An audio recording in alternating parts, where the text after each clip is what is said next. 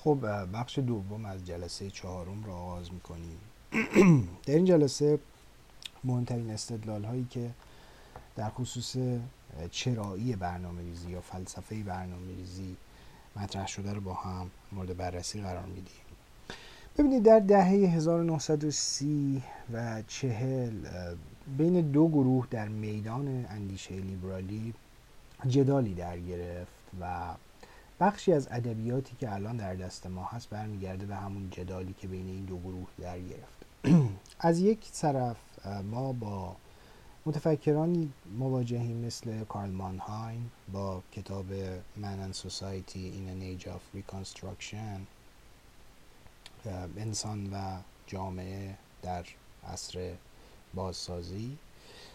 1944 این رو نوشت. رکسفورد تاگویل در در متن مهمی به اسم Implementing the General Interest. یا اجرای منفعت عمومی که مقاله یه پیپر مهمه که تاگویل نوشت و نهایتا باربارا ووتون متن مهمش Freedom Under Planning. آزادی در تحت یا در زیل برنامه ریزی اینها یک جبهه رو تشکیل دادن. در کنار دیگرانی مثلا مثل هاروی پرلوف که در با تاگویل اینا از اساتید جان فریدمن بودن و تفکر برنامه ریزی مثلا در آمریکا. چون که خود فریدمن هم شرحی داده در این خصوص به نوعی گره خورده به اندیشه های همین تاگویل و پرلوف. یک طیف دیگه نقطه مقابل قرار داشتند. مهمترین چهرهش همین فردریش هایک هست. کتاب مهمش The Road to Surf Them راه بردگی که به فارسی خوبی هم ترجمه شده.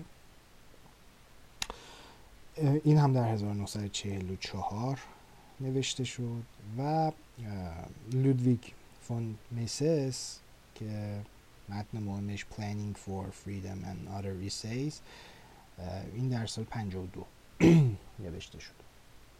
و میشه حالا کار پوپر هم به اینها اضافه کرد که به ویژه مثلا با باربارا بوتون به دبستان های فکری هم داشتند و با همدیگه مجادلاتی داشتن نکته که وجود داره اینها هر دو طیف چه اونهایی که معتقد به برنامه ریزی بودند گروه اول و چه اونهایی که مخالف برنامه ریزی بودند در میدان اندیشه لیبرالی قرار دارند.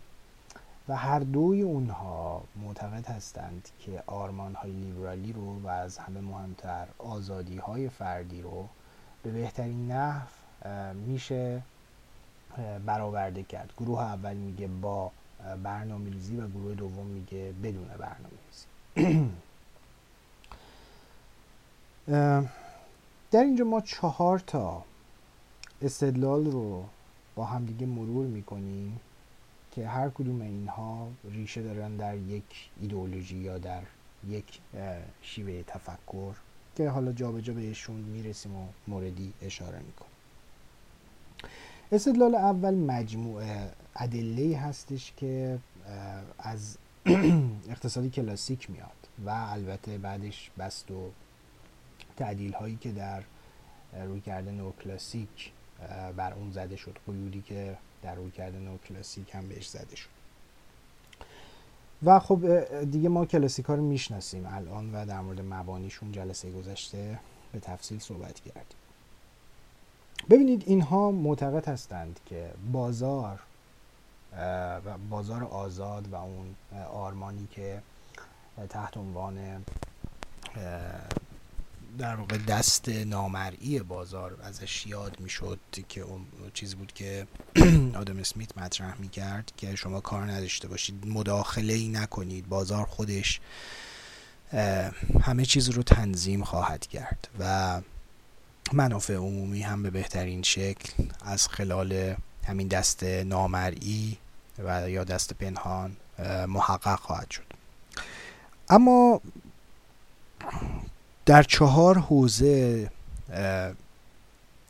این دست نامرئی دچار اختلال میشه. این دست نامرئی نمی‌تونه منافع همگانی رو محقق بکنه و در نتیجه نیازمند شکلی از مداخله هست و حالا اینکه آیا این شکلی از مداخله لزوما باید در قالب طرحهای قول معروف end state plan ها باشه یعنی طرحهایی که به صورت شسته رفته و مشخص و قطعی تکالیف همه رو روشن کرده باشه یا نه. می‌تونه از خلال ضوابط مختلف از خلال نهادهای مختلف و نه اون شکلی از مداخله ای که منتقدین مداخله برنامه ریزی بهش میگن سوسیالیسم. حالا سوسیالیسمی در چارچوب لیبرالی داریم میگیم دیگه. سوسیالیسم دموکراتیک لیبرالی منظور است. که اونا نقدش می‌کنن دیگه دیدگاه دیدگاه نو لیبرال و همین اندیشه هایک منتقد این داستانه و این رو بردگی می‌دونه. حال در مورد این در ادامه صحبت می‌کنیم. این چهار عرصه چیا هستند؟ این چهار عرصه ای که بازار شکست می‌خوره بهش میگن مارکت فیلیرز یعنی جایی که بازار شکست می‌خوره و دست نامری اونطور که انتظار می‌رفت کار رو پیش نمی‌بره و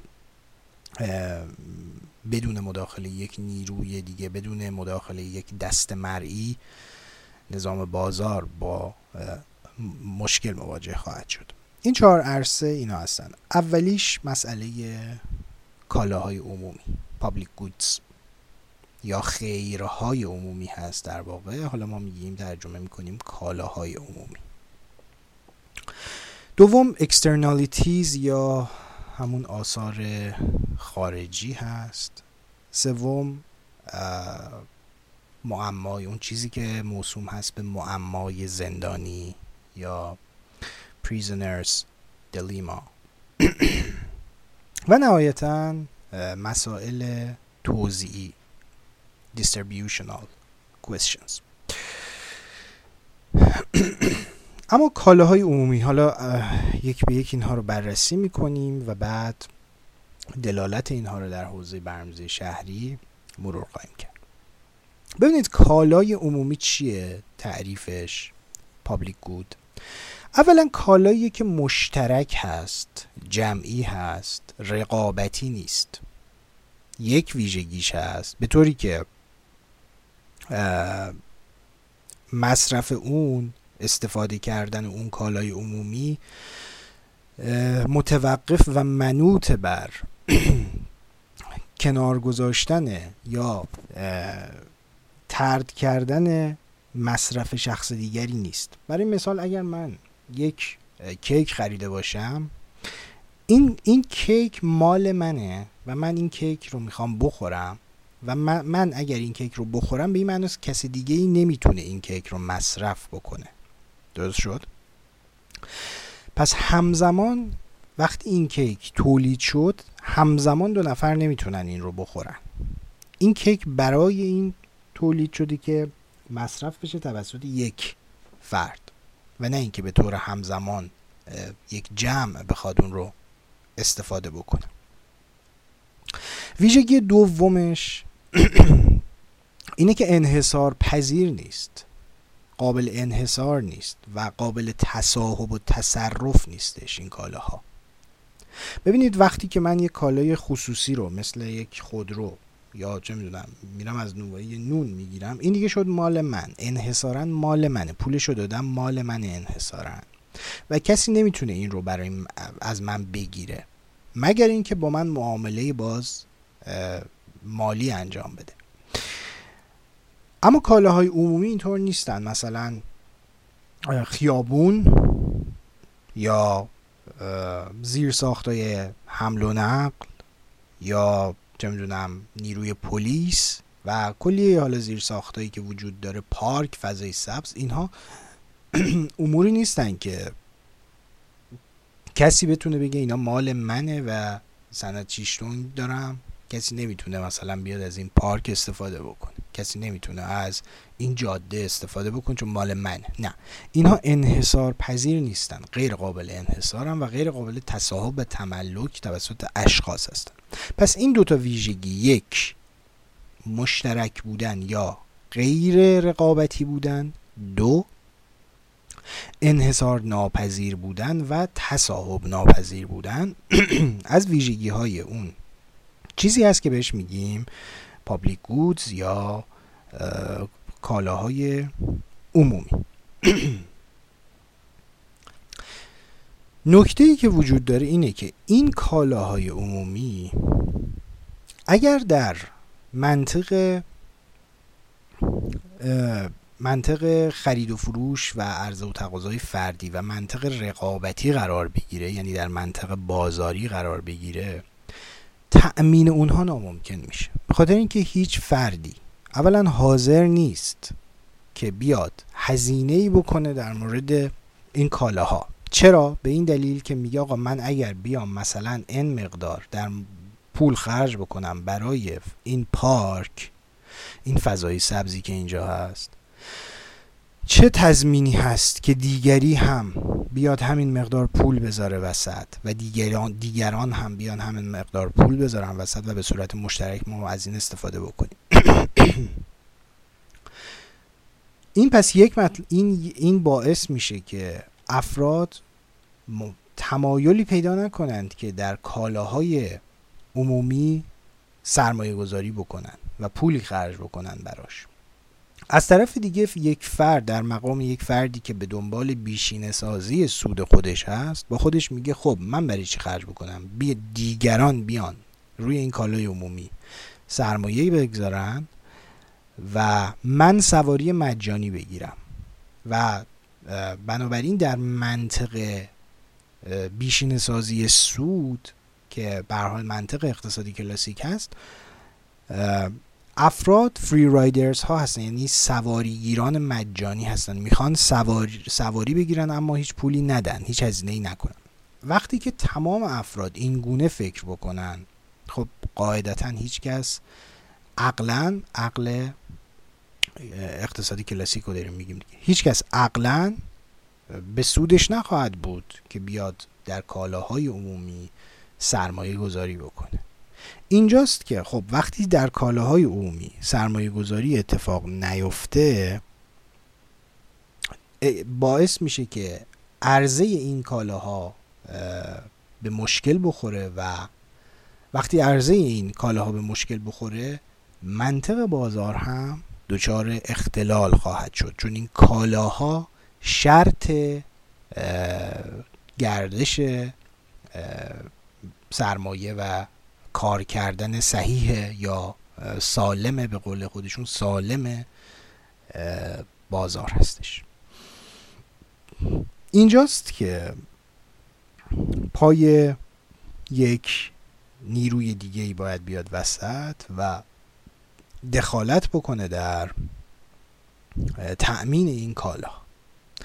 این رو شما می‌تونید درباره آموزش درباره برنامه های بهداشت عمومی درباره خدمات شهرداری خدماتی که در مورد از پارک ها گرفته تا خیابون ها تا زیر ساخت های مختلف و غیره. تا نیروی انتظامی و آتش نشانی و غیره. می‌تونید این استدلال رو در مورد اونها هم به کار ببرید. پس این یک دلیل هستش که یک توجیه هست یک مستمسکی هست برای اینکه آقا باید یه نیروی بیاد و اینها رو تأمین بکنه. به خاطر اینکه افراد افرادی که به دنبال پرافیت ماکسیمایزینگ هستن این کار انجام نمیدند کسانی که به دنبال بیشینه سازی سود هستن این کار انجام نمیدن با منطق انسان اقتصادی لیبرالی نمی‌خونه تامین کردن کالاهای عموم. نکته دوم یا عرصه دومی که به مثابه یک توجیه برای برنامه ریزی یا برای دخالت مورد استفاده قرار می‌گیره یا مورد ارجاع قرار می‌گیره externalities هست یعنی آثار خارجی. مقصود از آثار خارجی اینه که شما یک یک توسعه ای رو یک طرح عمرانی یک ساخت و سازی انجام بدید. اون ساخت و سازی که شما انجام دادید اون طرح عمرانی که شما اجرا کردید اون تغییری که شما بالاخره در یک مکانی ایجاد کردید یه پیامدهایی برای دیگران داشته باشه. این پیامدها می‌تونه مثبت باشه می‌تونه منفی باشه. بنابراین آثار خارجی دو نوع داره آثار خارجی مثبت و منفی. مثبتش می‌تونه چی باشه؟ می‌تونه این باشه که برای مثال من میام یک پروژه ای رو یک برای مثال یه مجتمع تجاری خیلی بزرگ رو من سرمایه گذار در یک منطقه ای می‌زنم احداث می‌کنم و این باعث افزایش نجومی قیمت عراضی اطراف اون میشه. به واسطه حالا دسترسی دسترسی هایی که ایجاد می‌کنه و سایر مسائلی که خب خودتون می‌دونید. این عراضی که قیمتش افزایش پیدا کرده اگر مثلا زمین من تا دیروز بود ملکی که توش مثلا نشستم تا دیروز متری ده میلیون بود بعد از احداث این پروژه تبدیل میشه به متری مثلا 100 میلیون. و این یک جهش بزرگ اقتصادی برای یه پهنه بزرگ مثلا شهری که اطراف اون قرار دارن ایجاد می‌کنه. و یه پول بادآورده ای رو برای اونها پدید میاره و این می‌تونه منجر به افزایش شکاف های طبقاتی و پدید اومدن همین مسائل مسئله عدالت و مسئله مسائل بازتوزیع بشه. یه وجه دیگه قضیه آثار منفی هستش که می‌تونه اون تغییری که من سرمایه گذار ایجاد می‌کنم در پهنه شهری به بار بیاره. برای مثال من یه کارخونه میام می‌زنم. در این منطقه ای. انواع اقسام آلودگی هایی که ایجاد می‌کنم برای اطرافیان برای همسایگانی که در اون منطقه ساکن هستند از جمله آلودگی هوا از جمله آلودگی های صوتی آلودگی های بسری می‌تونه اصلا منجر به ظهور جرم و جنایت و غیره بشه و حتی ممکنه منجر به کاهش قیمت عراضی بشه در اون ناحیه‌ای که من مستقر شدم. این آثار منفی هم اساسا چیزیه که خب با در منطق پرافیت ماکسیمایزینگ ملاحظه نمیشه. یعنی من سرمایه گذار کار ندارم که آثار و پیامدهای رفتارهای الانم چه خواهد بود برای دیگران. من به خودم فکر می‌کنم. من می‌خوام ببینم که چقدر با این سرمایه ای که اینجا خوابوندم در آینده چقدر بازگشت خواهد داشت و چقدر آیدم خواهد شد. و خب اصلا برای مهم نیست که این آثار مثبت و منفیش برای دیگران چه خواهد بود. خب اینجا باز عرصه که استدلال میشه خب به واسطه این اکسترنالیتی ها به واسطه این آثار جانبی نیاز هست که به نحوی از انها کنترلی روی اینها شکل بگیره ضوابطی شکل بگیره و برنامه‌ای برای اینها وجود داشته باشه و دولت مداخله بکنه. به خاطر اینکه اون هزینه های اجتماعی رو هیچ وقت یک سرمایه گذار مورد ملاحظه خودش قرار نخواهد داد. نکته بعدی یا عرصه بعدی که به عنوان عرصه برای توجیه برنامه ریزی مطرح میشه اون چیزی که به معمای زندانی مشهور هست. معمای زندانی که خب در علوم سیاسی خیلی شناخته شده هست اصلش اینه. شما فرض کنید یه دو تا مجرم رو دستگیر کردند. اینا الان در اداره پلیس هستند و دارن بازجویی میشن. مسئله بر سر لو دادن یا لو ندادن بر سر اعتراف کردن یا اعتراف نکردن هر یک از این دو مجرمه که اینها جفتشون با هم همدست بودن. مثلا با هم رفته بودن یه سرقتی کرده بودن. خب. قضیه به این ترتیبه که اگر فقط یکی از این دو نفر اعتراف بکنه و یه مدرکی هم در مورد مجرم بودن همدست خودش ارائه بکنه. خود اون فرد بدون هیچ مجازاتی آزاد خواهد شد. و همدستش ده سال زندانی خواهد شد. اگر هر دوی اینها هر دو مجرم هر دو دوست اعتراف بکنن و لو بدن دیگری رو هر کدومشون به 6 سال حبس محکوم خواهند شد. و نهایتا اگر هیچ کدومشون اعتراف نکنن فقط به یه جرم کوچیک متهم خواهند شد و هر کدومشون نهایتا یک سال حبس خواهند کشید. خب از منظر مایی که می‌دونیم این داستان رو مایی که قواعد بازی رو الان داریم از بیرون می‌بینیم عاقلانه ترین کار چیه از منظر ما که داریم قواعد رو می‌بینیم؟ اینه که خب پیش کدومشون اعتراف نکنن به جرم. که هر کدومشون نهایتا یه به صورت یک ساله یه حبسی رو بکشن خارج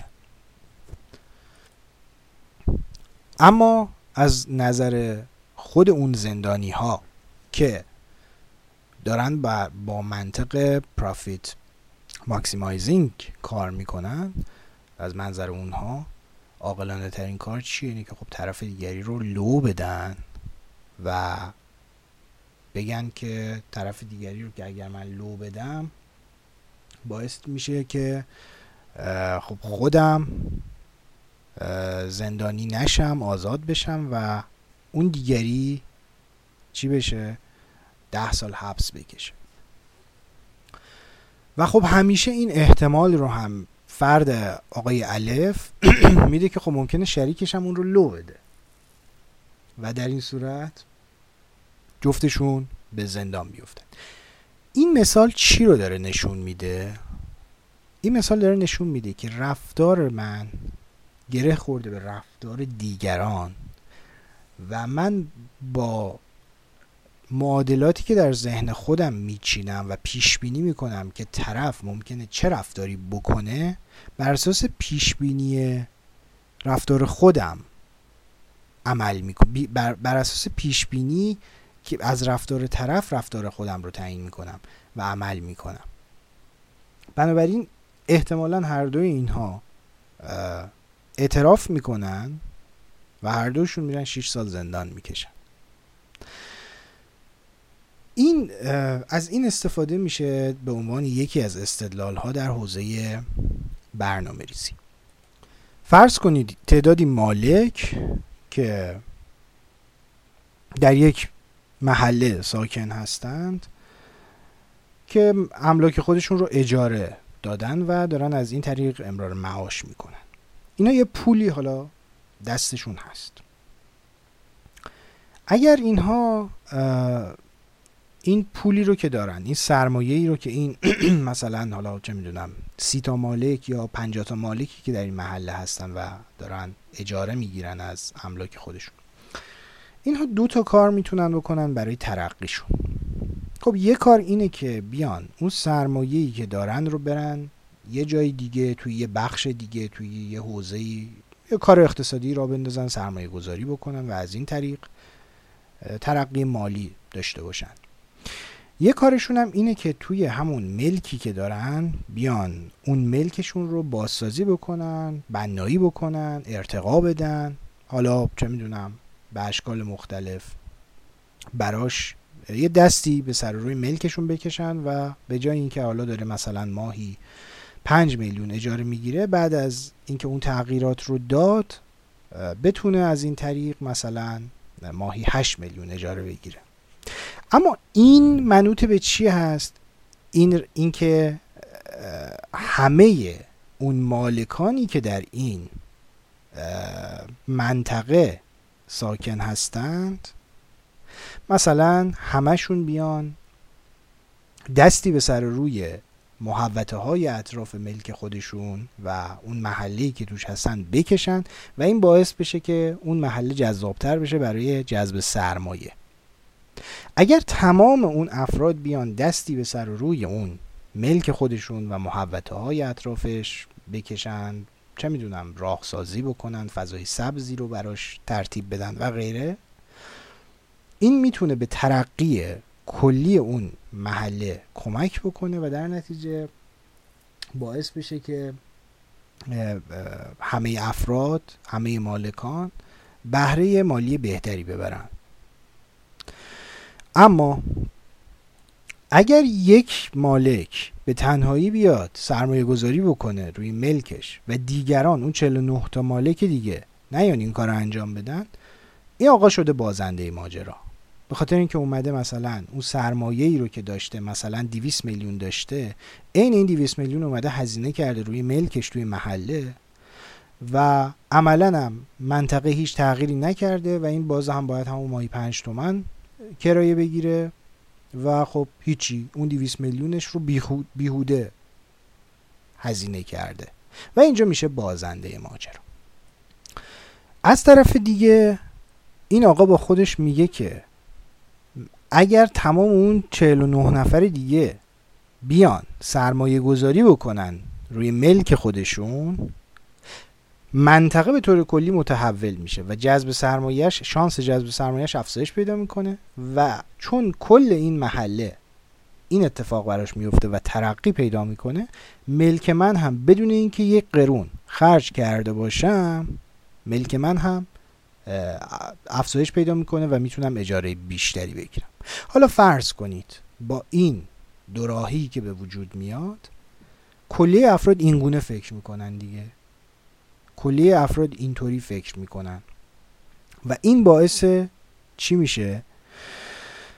باعث میشه که هیچ کدوم از افراد ترجیحش این نباشه که بیاد در راستای ترقی اون محله هزینه ای انجام بده.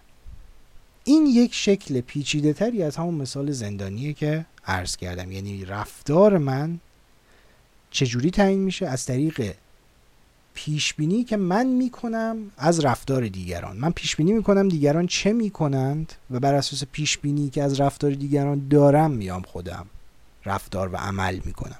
و همه این افراد بر اساس همون پرافیت منطق پرافیت ماکسیمایزینگ این پیش بینی رو انجام میدن که چرا من بکنم دیگران بکنم و من بهرش رو بخورم استفاده بگیرم از اون ترقی که ایجاد میشه و در هیچ کس اتفاقا دست به هیچ کار نمی‌زنه. همه سرمایه گذاری رو می‌برن در جایی که ریسک نداشته باشه. همه سرمایه گذاری رو می‌برن در مثلا اوضاع دیگه اقتصادی.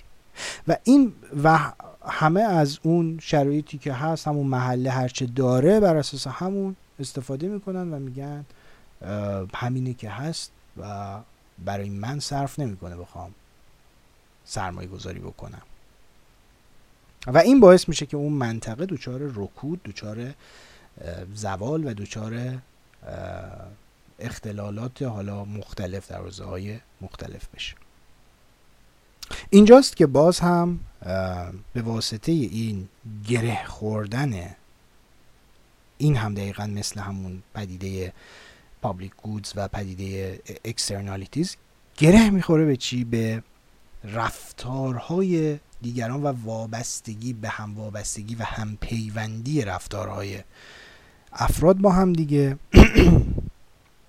و اینکه خب همشون با منطق هزینه فایده عمل می‌کنن و پیش بینی می‌کنن دیگری هم بر همین اساس داره رفتار می‌کنه و این باعث میشه خب هیچکس هزینه برای اون محله که یک عرصه جمعی هست یا بهش میگن کامن پول هست. یک یک منبع جمعی هست که همه دارن توش زندگی می‌کنن. کسی حاضر نباشه برای اون کامن پول برای اون منبع جمعی اون عرصه جمعی هزینه ای بکنه.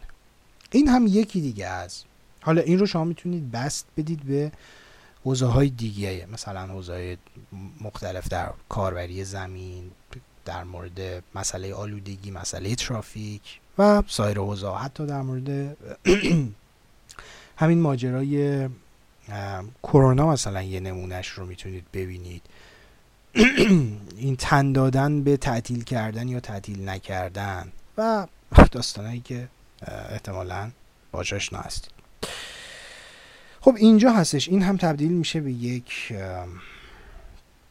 مستمسکی برای اینکه خب پس باید یه سری قواعد و یه سری ضوابط باشه برای این declining neighborhood برای این محله که در حال افول و رکود است.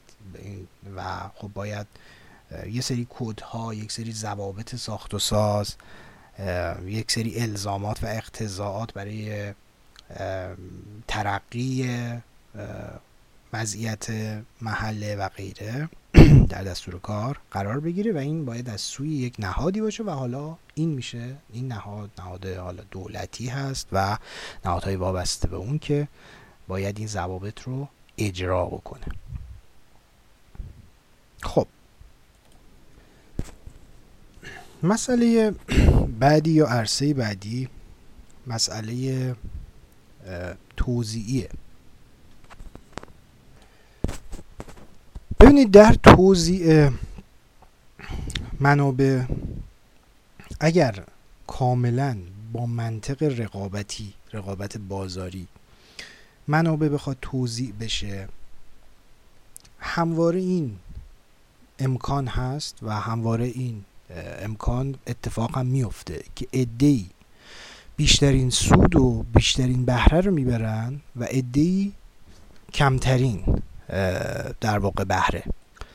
یعنی همواره عده‌ای آسیب می‌بینن در این ماجرا. و این گره, گره خورده به مسائل مختلفی از ثروتی که خب به ارث رسیده به یک عده به مسئله شانس به همون مسئله externalities که ممکنه قیمت ارضی عده خیلی یک دفعه بره بالا.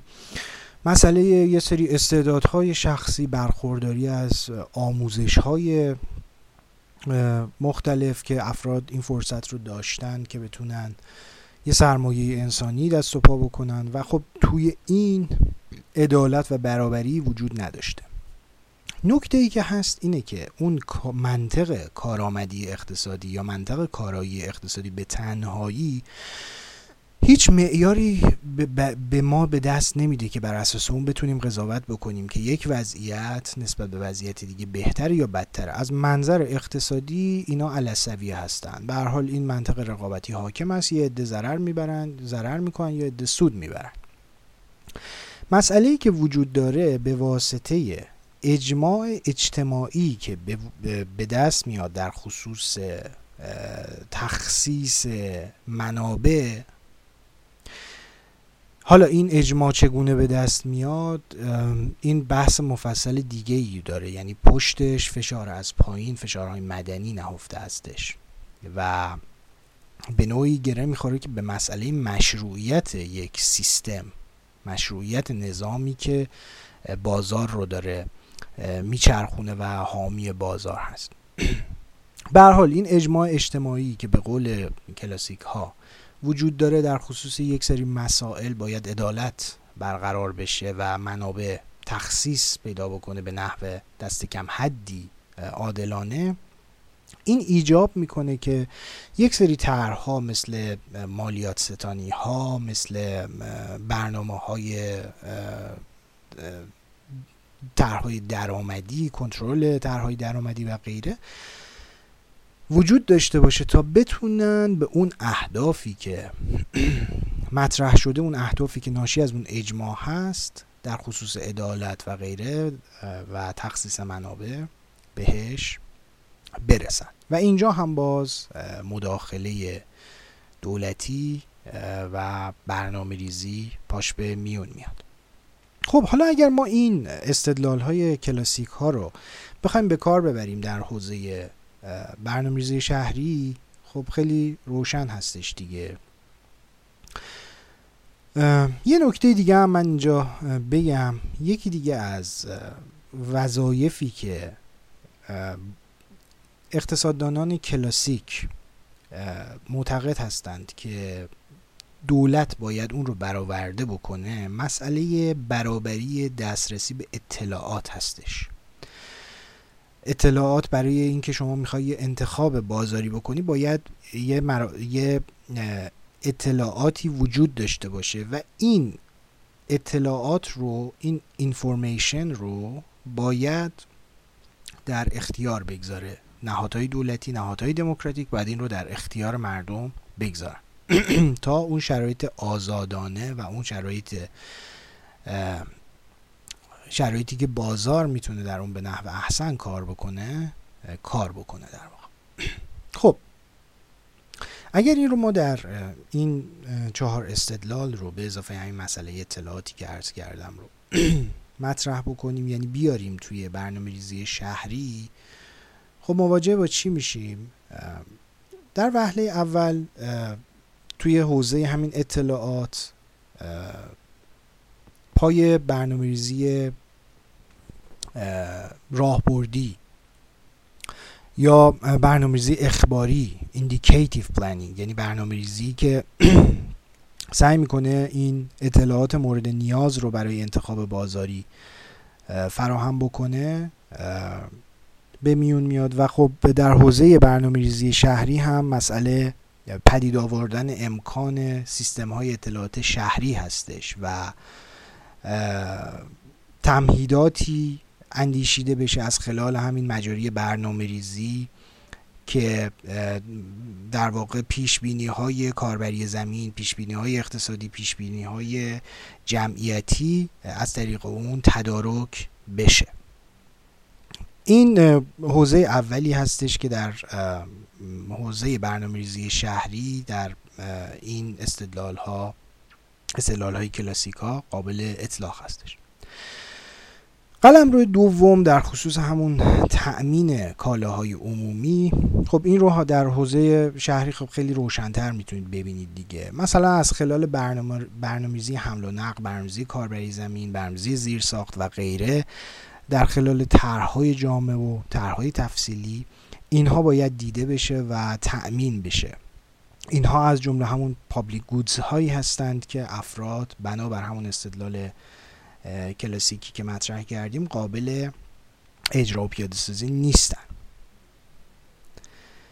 در حوزه سوم حوزه externalities هست و, همون آثار خارجی یا معمای زندانی که عرض کردیم باز هم در این زمینه در حوزه شهری شما با طرحهای مثل مثلا بازسازی شهری طرحهای برنامه‌ریزی منابع طبیعی برنامه‌ریزی توسعه اجتماعی و استفاده از ابزارهای تنظیمی و مقررات گذاری در حوزه کاربری زمین و غیره. اینها مکانیزم هایی هستش که می‌تونه جلوی اون اکسترنالیتی ها اون آثار خارجی رو و یا معمای زندانی رو بگیره و نهایتا در رابطه با مسئله توزیع و مشکلاتی که در توزیع وجود داره خب برخی از کالاهای عمومی و خدمات عمومی مثل سلامت مثل مسکن از همه مهمتر مسکن اینها باید اجرا بشه این تیپ برنامه های اجتماعی و برنامه هایی که در حوزه مسکن و امثال هم هست. برای اینکه جبران بکنه بخشی از اون نابرابری ها و بیعدالتی هایی که ناشی از مسائل توضیح هستش. و خب مجموعه این چهارتا در کنار هم تشکیل میده اون چهارچوب چهارچوب نظری رو برای مداخله دولتی و به طور مشخص برنامه ریزی شهری. خب به این استدلال ها نقد هایی وارد شده از طرف جبهه دوم که معتقد هستند که آقا ما هم با این آثار خارجی با این مسئله اطلاعات با مسئله توزیع و معمای زندانی آشنا هستیم. اما چند تا نقد وارد کردند به این موضوع. اولا اینکه اینا خیلی بنیادی استدلال اصلیشون اینه که با علم به تمام این مشکلات این چهار حوزه‌ای که شما برشمردید باز هم بازار اگر درش مداخله‌ای رخ نده کارآمدتر خواهد بود و مشکلات کمتری در مجموع برای افراد به وجود خواهد اومد. تا اینکه ما بیایم یه نیرویی رو بذاریم توسط حکومت و به صورت متمرکز بخواد برنامه ریزی بکنه. بنابراین خیلی از کسانی که با برنامه ریزی به شکل دست کم حالا لیبرالیش به همین لیبرالیسم مدرن مخالف هستند. به اشکال دیگه ای از مداخله اعتقاد دارن. از جمله اینکه خب طرحهای اند استیت رسمی وجود نداشته باشه بلکه یک سری ضوابط گذاشته بشه.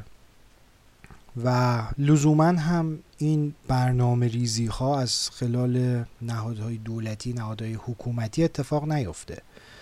بلکه گروه های مختلف و نهادهای دیگه ای باشه که سعی بکنن این مسائل و مشکلات رو حل بکنن.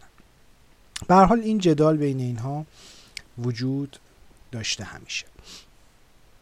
رویکرد بعدی رویکرد که در مورد برنامه ریزی اون دیدگاهی هستش که بهش جلسه قبل هم اشاره کردیم. دیدگاه پولورالیستی تکسرگرا هست. دیدگاه پولورالیستی یا تکسرگرا همونطور که گفتم چارلز لیند بلوم از نماینده های اون هست و در عرصه حالا کسانی که در این زمینه قلم زدن می‌تونیم به ویلدافسکی هم اشاره بکنیم که اینا منتقد برنامه ریزی به شکل حتی کینزیانی اون یا برنامه ریزی جامعه اقلانی هستند. اینکه واقعا یک دولت یک نقش متمرکز برنامه ریزانه و هماهنگ کننده جامعه داشته باشه و در قالب طرحهای جامعه بخواد مداخله بکنه در امور. بلکه اینها کاملا برعکس اون معتقد هستند. باید ما این هماهنگی هایی که مطرح شده و این اختلال هایی رو که ازش یاد کردین اینها رو بسپریم به فرایندهای چانهزنی سیاسی و سیاسی موجود و اجازه بدیم گروه های مختلف در این فرایندها شرکت بکنند و از خلال این مشارکت مشارکت گروه های مختلف در این فرایندهای چانه زنی هستش که میشه به اون مشکلات فائق اومد. به طوری که از این طریق میشه گروه های رسمی و غیر رسمی رو که با هم دیگه در رقابت هستند زینفان مختلف رو که هر کدومشون دارن اهداف خاص خودشون رو دنبال می‌کنن اهدافی که با هم دیگه لزوما همگرایی نداره. اینها رو میشه از خلال این فرایند این فرایندهای چانهزنی سیاسی به شکل پولرالیستی از خلال این فرایندها ما بیایم تمام اون مسائل مهمی که در قلمرو عمومی مطرح هست رو در این فرایند مطرح بکنیم و وقتی همه بتونن بازی بکنن همه می‌تونن بیان دقدقه و منافع خودشون رو مطرح بکنن و این فرایند فرایند گفتگو یا این فرایند چانه زنی می‌تونه زامن این باشه که هیچ گروهی مسلط بر عرصه عمومی نشه و در نتیجه تمامی اون مسائل می‌تونه حل و فصل بشه.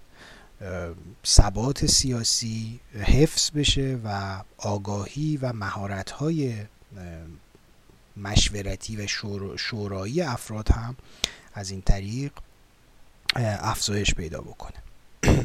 بنابراین در این دیدگاه تکسرگرا وظیفه دولت دیگه یک هماهنگ کننده نیست. اینکه یک کوردینیتوری باشه که بنشینه اون بالا و برنامه های جامعه تهیه بکنه به اتکای مثلا منفعت عمومی public interest.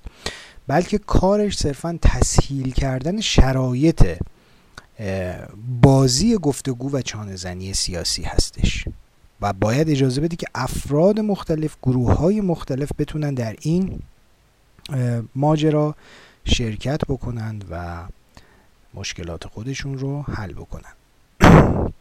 بنابراین نیازی به اقدام دولتی برنامه ریزی دولتی و هماهنگی دولتی وجود نداره از این زاویه.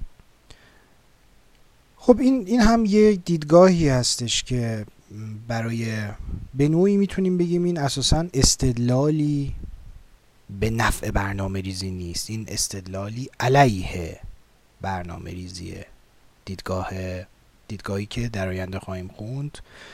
بهش میگن اندک افزایی اینکرمنتالیزم یعنی اگر دیدگاه اول که بر چهار حوزه دست میگذاشت که آقا باید توی این چهار حوزه شما بیاید. دست به برنامه ریزی بزنید به این دلایل که بازار خوب کار نمی‌کنه. دیدگاه پلورالیستی میگه نه این منجر به از بین رفتن آزادی ها میشه و ناکارآمد هستش. عملا ناکارآمد هستش و ممکن نیستش. اصلا دولت نمی‌تونه دولت چنین توانی نداره. و بنابراین تاکید رو می‌بره روی اینکه به عوض برنامه ریزی فرایندی رو برای چانه زنی فرایندی رو برای بازی دادن همه گروه ها سعی کنیم ایجاد بکنیم و فراهم بکنیم و وظیفه دولت صرفا میشه اون. به نوعی این دیدگاه رو یا دیدگاه اندک افزار که البته به تفصیل در جلسات آینده بهش می‌رسیم و می‌پردازیم به نوعی می‌تونیم روی دیدگاه نابرنامه ریزی بدونیم نقدی که خب به این دیدگاه وارده چیه؟ اینه که اولا همه گروه ها شانس ندارند شانس یکسان و برابری ندارند برای اینکه در این فرایند چانه زنی بتونن حضور پیدا بکنن و مشارکت داشته باشن. خیلی از گروه هایی که به لحاظ فرهنگی پایین تر هستن خیلی از اقلیت ها به لحاظ حالا نژادی قومیتی مهاجرین اقلیت های جنسی اقلیت های مذهبی. خیلی از گروه های کم درآمد گروه هایی که ساکن مناطق پایین شهرها هستند و گروه هایی که در مناطق پیراشهری در حاشیه ها هستند و غیره. اینها امکان حضور در این بازی رو ندارن و اصلا اینها رو بازی نمیدن. اینا اصلا اون آگاهی ابتدایی رو هم به اینها نرسیده که بخوام وارد بازیشن اولا ثانیا اگر هم وارد بازی بشن کسی جدیشون نمی‌گیره. یعنی مسئله اینه که صداهایی هم که سر اون میز مذاکره اگر حالا از این اصطلاح استفاده بکنیم صداهایی هم که اونجا داره شنیده میشه صداهای برابری نیست. یعنی صدای اونی که در وضعیت اقتصادی یا فرهنگی بهتری هست خیلی صداش قویتر و موثرتر است از صدای اون کسی که به هیچ جایی وصل نیست چه به لحاظ سیاسی چه به لحاظ اقتصادی و چه به لحاظ جایگاه اجتماعی. از طرف دیگه مسئله اینه که نقد دیگه ای که به این روی کرده است مسئله اینه که این رویکرد منتهی میشه به استثمار گروه های استثمار گروه های کوچک به دست گروه های بزرگ به دست گروه های کوچک. یعنی یک سری گروه های کوچکی هستند که از ورود پیدا کردن در این بازی مثل مثلا کامیونیتی پزشکان کامیونیتی وکلا یا مثلا کامیونیتی بساز بفروش ها یا ریل استیت ها اینها می‌تونن در این بازی شرکت بکنن و منافعی که این گروه کوچک از فلان تحول از فلان تغییر از فلان توسعه می‌برند به واسطه اینکه این گروه کوچک است این منافع وقتی بین افراد توضیح میشه فرد فرد اونها خیلی خیلی بیشتر سود می‌برن. تا اینکه شما در نظر بگیرید یک سری مصرف کننده ها و افراد عادی که در این جریان دارن شرکت می‌کنن و از اون توسعه منفعت خیلی خیلی کمتری خواهند برد. و این موسوم شده به همین exploitation of the great by the small. یعنی استثمار گروه های بزرگ مردمی که اکثریت باشند توسط گروه های کوچک. خب و خب رویکردهای دیگه هم هست این رو ما به جای خودش اجازه بدید واگذار بکنیم و اون موکول بکنیم به جلسات آینده. در این خصوص در خصوص رویکرد پولورالیستی از جمله به وکالتی می‌تونیم اشاره بکنیم که البته این برنامه‌ریزی وکالتی هم یه تعدیلی باز در رویکرد پولورالیستی ایجاد می‌کنه. اما بله شکاف داره و به درجه خودش بحث می‌کنیم. اما یه رویکرد دیگه یا یه مجموع استدلال دیگه ای که در دفاع از برنامه ریزی انجام می‌شد و این رو خیلی از دوستان آشنایی دارن به واسطه مطالعه آرای کلاسیکایی مثل مثلا پاتریک گده سبنسن هاوارد یا مثلا لوکوربوزیه و همسال هم. خیلی از اون جریان هایی که در سده 19 هم به وجود اومدند پدید اومدند و به نوعی بنیان های فکری برنامه ریزی رو ساختند اما برنامه ریز به معنای اخص کلمه اونطور که در نیمه دوم صده بیستم دست کم پا گرفت نبودند. اینها بیشتر از مهندسی عمران یا از رشته های معماری بودند یا اساسا وکیلی بودند یا تایپیستی بودند. کسانی بودند که به حال از حوزه های دیگه وارد شده بودند یا مثلا گدس مثلا biologist بود. از حوزه های دیگه اومدن ولی الگوشون همون الگوی علوم بود. الگوی علوم positive زمانه بود. و چشمانداز افقشون معماری و مهندسی عمران بود. همونطور که معماران برای خانه کاری می‌کنند ما هم باید برای شهر کاری بکنیم. چه کار باید بکنیم؟ اینها بر اساس مشاهداتشون بر سه حوزه دست میگذاشتند. اول مسئله پابلیک اینترست بود منفعت عمومی.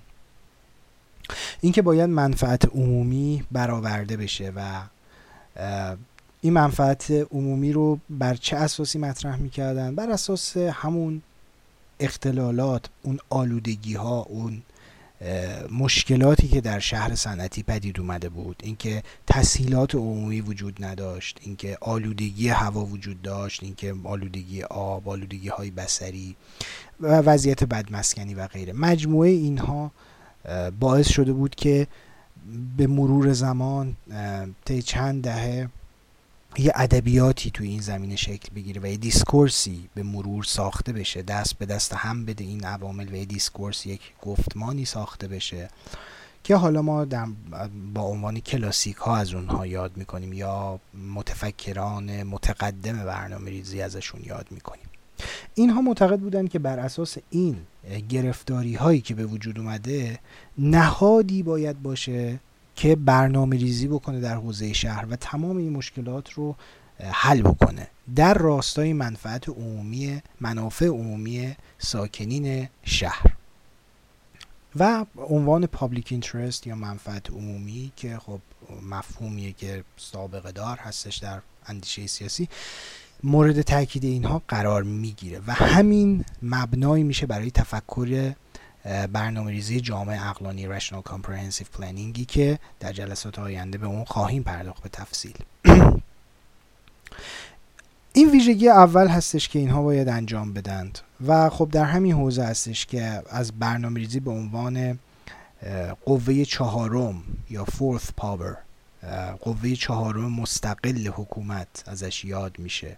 که باید تلاش بکنه این public interest رو تأمین بکنه و از منافع متعارض افراد و گروه ها جلوگیری به عمل بیاره.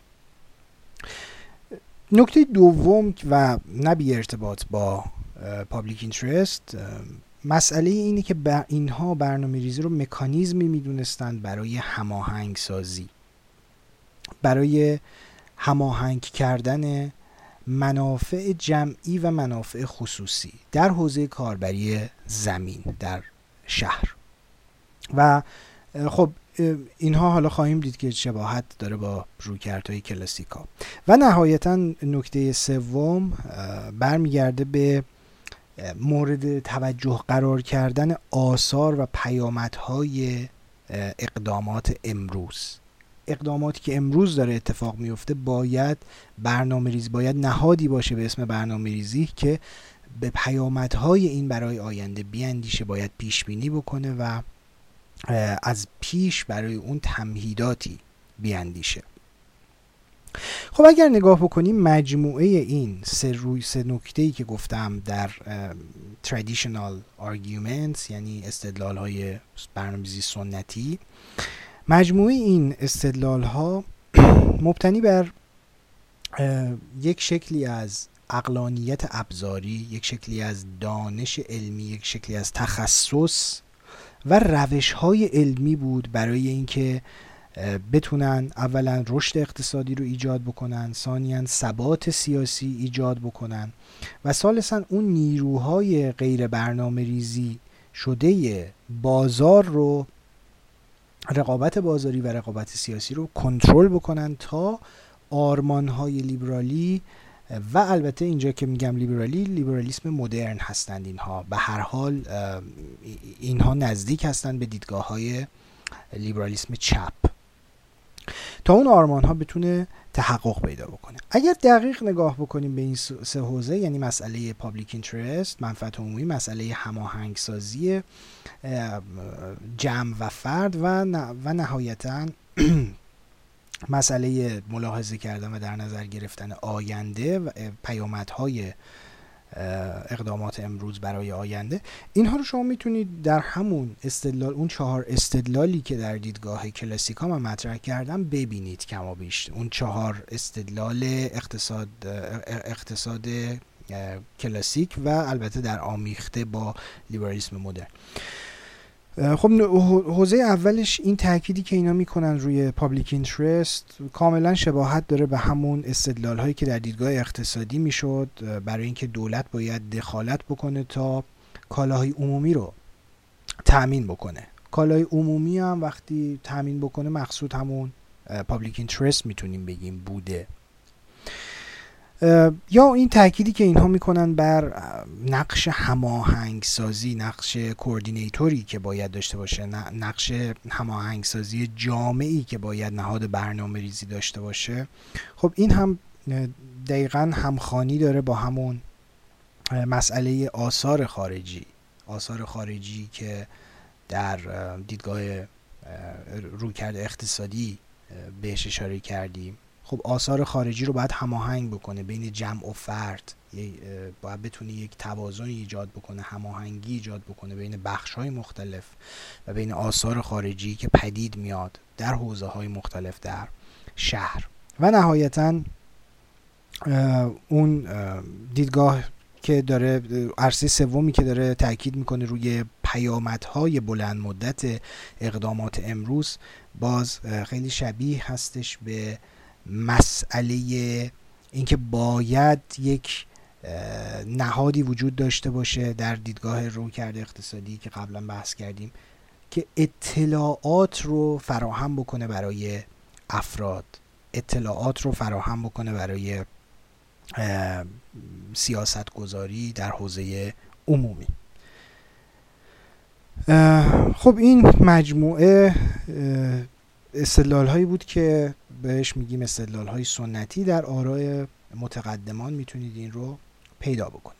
نهایتا استدلال چهارمی که در حوزه در این حوزه قابل اشاره هست دیدگاه رویکرد مارکسیستیه. خب رویکرد مارکسیستی که دوستان کم و بیش باهاش آشنایی دارن. ما صحبت کردیم در جلسات گذشته. در این روی کرد این روی کرد رو هم ما می‌تونیم یک استدلال علیه دیدگاه هایی که لیبرال ها و لیبرال های مدرن در مورد برنامه ریزی مطرح کردن بشماریم. ببینید اینها معتقد هستند که برنامه ریزی و کل این استدلال هایی که کلاسیکا یا کینزیانی ها یا حتی برنامه ریزان متقدم در مورد مداخله مطرح کردن اینها صرفا ایدئولوژی هایی هستند برای توجیه کردن مداخله دولتی.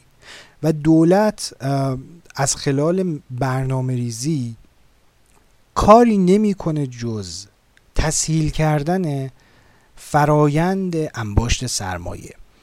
اگر اون زیرساخت ها که در برنامه ریزی مطرح هست مطرح میشه که باید دولتی باشه که اونها رو تأمین کنه. مارکسیستا میگن اگر اون زیرساخت ها رو شما تأمین نکنه دولت اساسا انباشت سرمایه به مشکل می‌خوره چرخش سرمایه به مشکل می‌خوره. اگر مسکن عمومی و اجتماعی تأمین نکنه دولت باز تولید اجتماعی نیروی کار به مشکل می‌خوره و با به مشکل خوردن باز تولید اجتماعی نیروی کار بحران نیروی کار پدید میاد و این هم باز به ضرر همون منطق بازار هستش. خلاصه حرف مارکسیستا در مورد اون چیزی که تحت عنوان برنامه ریزی شهری داره انجام میشه اینه که برنامه ریزی شهری صرفا ابزاری هست در دست قدرتمندان در دست طبقات حاکمه. و دولت هم به نوعی پشتیبان اونها هست بدبستون هایی که با هم دارن که البته این رو تو پرانتز بگم پلورالیست ها هم نقدی که به پلورالیست ها میشه هم حتی از منظر لیبرالی این وجود داره که دولت گره خورده به یک سری از دونه درشتای اقتصادی و دولت منافعش به منافع اونا گره خورده و نمی‌تونه عملا یعنی نقدی که میشه به دیدگاه پلورالیستی هم عملا اینه که وقتی منافع دولت به منافع دونه درشتای اقتصادی گره خورده اون فرایند بارگینینگ اون فرایند چانه زنی که تو مطرح کردی آقای مثلا لیند بلوم عملا دیگه یک فرایند برابر نمی‌تونه باشه به خاطر اینکه دولت پیشا پیش تصمیمش رو گرفته و از این نفوذهای مختلفی هستن که اونها اونا تعیین کننده است نظرشون. پرانتز بسته. مارکسیست هم پس به این ترتیب معتقد هستند که دولت هم در همدستی با منافع سرمایهداران و در راستای چرخوندن این چرخ انباشت دست به برنامه ریزی شهری می‌زنه و برنامه ریزی شهری صرفا ابزاریه برای تداوم وضع موجود و کنترل کردن وضعیت. و یا در مواردی هم مثل خدمات اجتماعی و شهری که دولت ارائه می‌کنه صرفا در در نقش یک مسکن موقتی هستش برای اینکه بتونه نارضایتی ها و مشکلات و اعتراضات رو از این طریق بخوابونه به صورت موقتی. و یه مکانیزمی هست برای خروج او از مشکلات و بحران هایی که در دل منطقه سرمایه نهفته هستش. خب راه حلی آیا وجود داره از منظر مارکسیستی؟ برای حل این مشکلات باید چه کرد؟ خب راه حل این دیگه موضوعیه که به قیمت به قدمت کل مارکسیسم در, در بر سرش بحث شده و اشاره کردم دوگانی اصلاح و انقلاب همیشه وجود داشته. در این حوزه هم حالا در ادامه بهش خواهیم پرداخت. ادهی خب خواهند گفت شما اگر می‌خواید اگر از منظر مارکسیسم رادیکال نگاه بکنیم این وضعیت زمانی می‌تونه درست بشه بحران حاشیه نشینی زیست غیر رسمی مسئله طبقات کارگر شکاف های اجتماعی شکاف های فضایی و غیره. اینها زمانی می‌تونه درست بشه که یک اصلاح اساسی و نه اصلاح اساسی یعنی همون انقلاب. انقلابی اتفاق بیفته. به چه معنا؟ به این معنا که شیوه تولید اقتصادی تغییر بکنه و نظارت همگانی و دموکراتیک بر تولید صورت بگیره و ابزار تولید در مالکیت اقلیت بورژوا نباشه بلکه در مالکیت اکثریت مردم قرار بگیره و همه تصمیم بگیرن برای اینکه چی تولید بشه چقدر تولید بشه و چگونه تولید بشه. و در این شرایط هستش که ما می‌تونیم به اون بحران ها به اون مشکلاتی که در جوامع امروز وجود داره غلبه بکنیم. از منظر مارکسیسم رادیکال این کارها راه به هیچ جا نخواهد برد.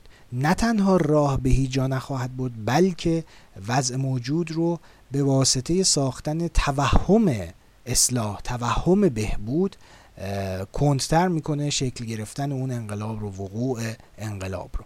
و بدتر می‌کنه وضعیت رو. نهایتا به ضرر کلیه مردم خواهد بود.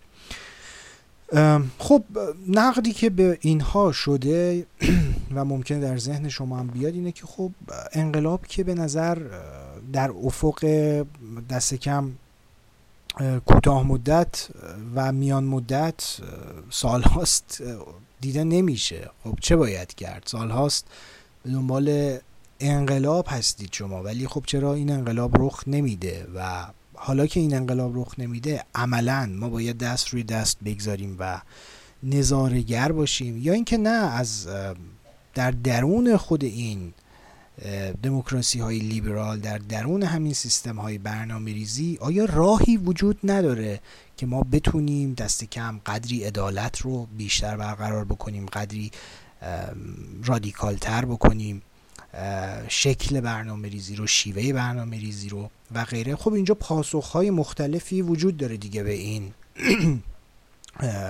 پرسشی که مطرح کردم. بله ایده میگن چرا راهی وجود داره و باید فعالیت کرد و در همین سیستم تلاش برای عدالت کرد. ایده میگن نه و باید صرفا نقد کرد و سیستم رو تلاش کرد سرنگون کرد. به حال این دوتا نگاه وجود داره در آینده به بررسی اونها هم خواهیم پرداخت. خب این خلاصه ای بود از چهار استدلال در حوزه برنامه ریزی این که برنامه ریزی چرا انجام باید بشه و یا چرا داره انجام میشه. چهار دیدگاه رو بررسی کردیم. دیدگاه استدلال اقتصادی بود که استدلال کلاسیکا و نو کلاسیکا بود. گفتیم دو جبهه در این زمینه وجود دارن.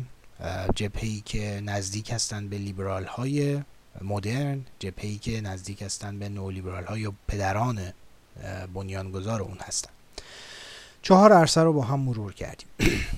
دیدگاه دوم یا استدلال دوم که این علیه برنامه ریزی بود و دیدگاه پولرالیستی بود مهمترین فیگورش همین چارلز لیند بلوم که استدلالش این هست اساسا برنامه ریزی رو فراموش کنید مداخله رو فراموش کنید و به جای اون شرایطی برای بازی دادن کلی گروه ها فراهم بکنید. دیدگاه سوم استدلال های کلاسیک ها بود که اینها هم باز طرفدار برنامه ریزی بودند و معتقد بودند که همون با اتکا بر همون روی های کینزیانی که شباهتی هم داشت به اون چهار عرصه که اول مطرح کردیم و اون دال اعظم یا اون کلمه محوری در دیدگاه این دسته پابلیک اینترست یا منفعت عمومی هستش. و نهایتا روی کرده چهارم استدلال های مارکسیستی بود که فارغ از اینکه له یا علیه برنامه ریزی هستند می‌خوان در یک نگاه انتقادی به این پرسش پاسخ بدن که اساسا این برنامه ریزی چیه؟ این پدیده چیه؟ می‌خوان این پدیده رو توضیح بدن و به پرسش چیستی و چرایی دارن پاسخ میدن در وهله اول. بخش زیادی از ادبیات در این حوزه ادبیات مارکسیستی معطوف به پرسش چیستی و چرایی از منظر به حال انتقادی دیگه. اینکه برنامه ریزی چیه؟ الان داره اتفاق میفته در لیبرال دموکراسی ها و چرا داره برنامه ریزی اتفاق میفته؟ پاسخ به اینکه چگونه باید برنامه‌ریزی بکنیم و اصلا برنامه‌ریزی خوبه یا بده اکثر این تکست ها به اون نمی‌پردازن. به خاطر اینکه دارن نقد می‌کنن و دارن توصیف می‌کنن. پدیده ای که جلوشون هست رو دارن تحلیل می‌کنن و می‌خوان به بنیادهای اون بپردازن و اون رو مورد نقد قرار بدن. خیلی خوب. این چهار تا روی کرد رو هم با هم بررسی کردیم. در جلسه آینده وارد اقسام نظریه در برنامه‌ریزی خواهیم شد.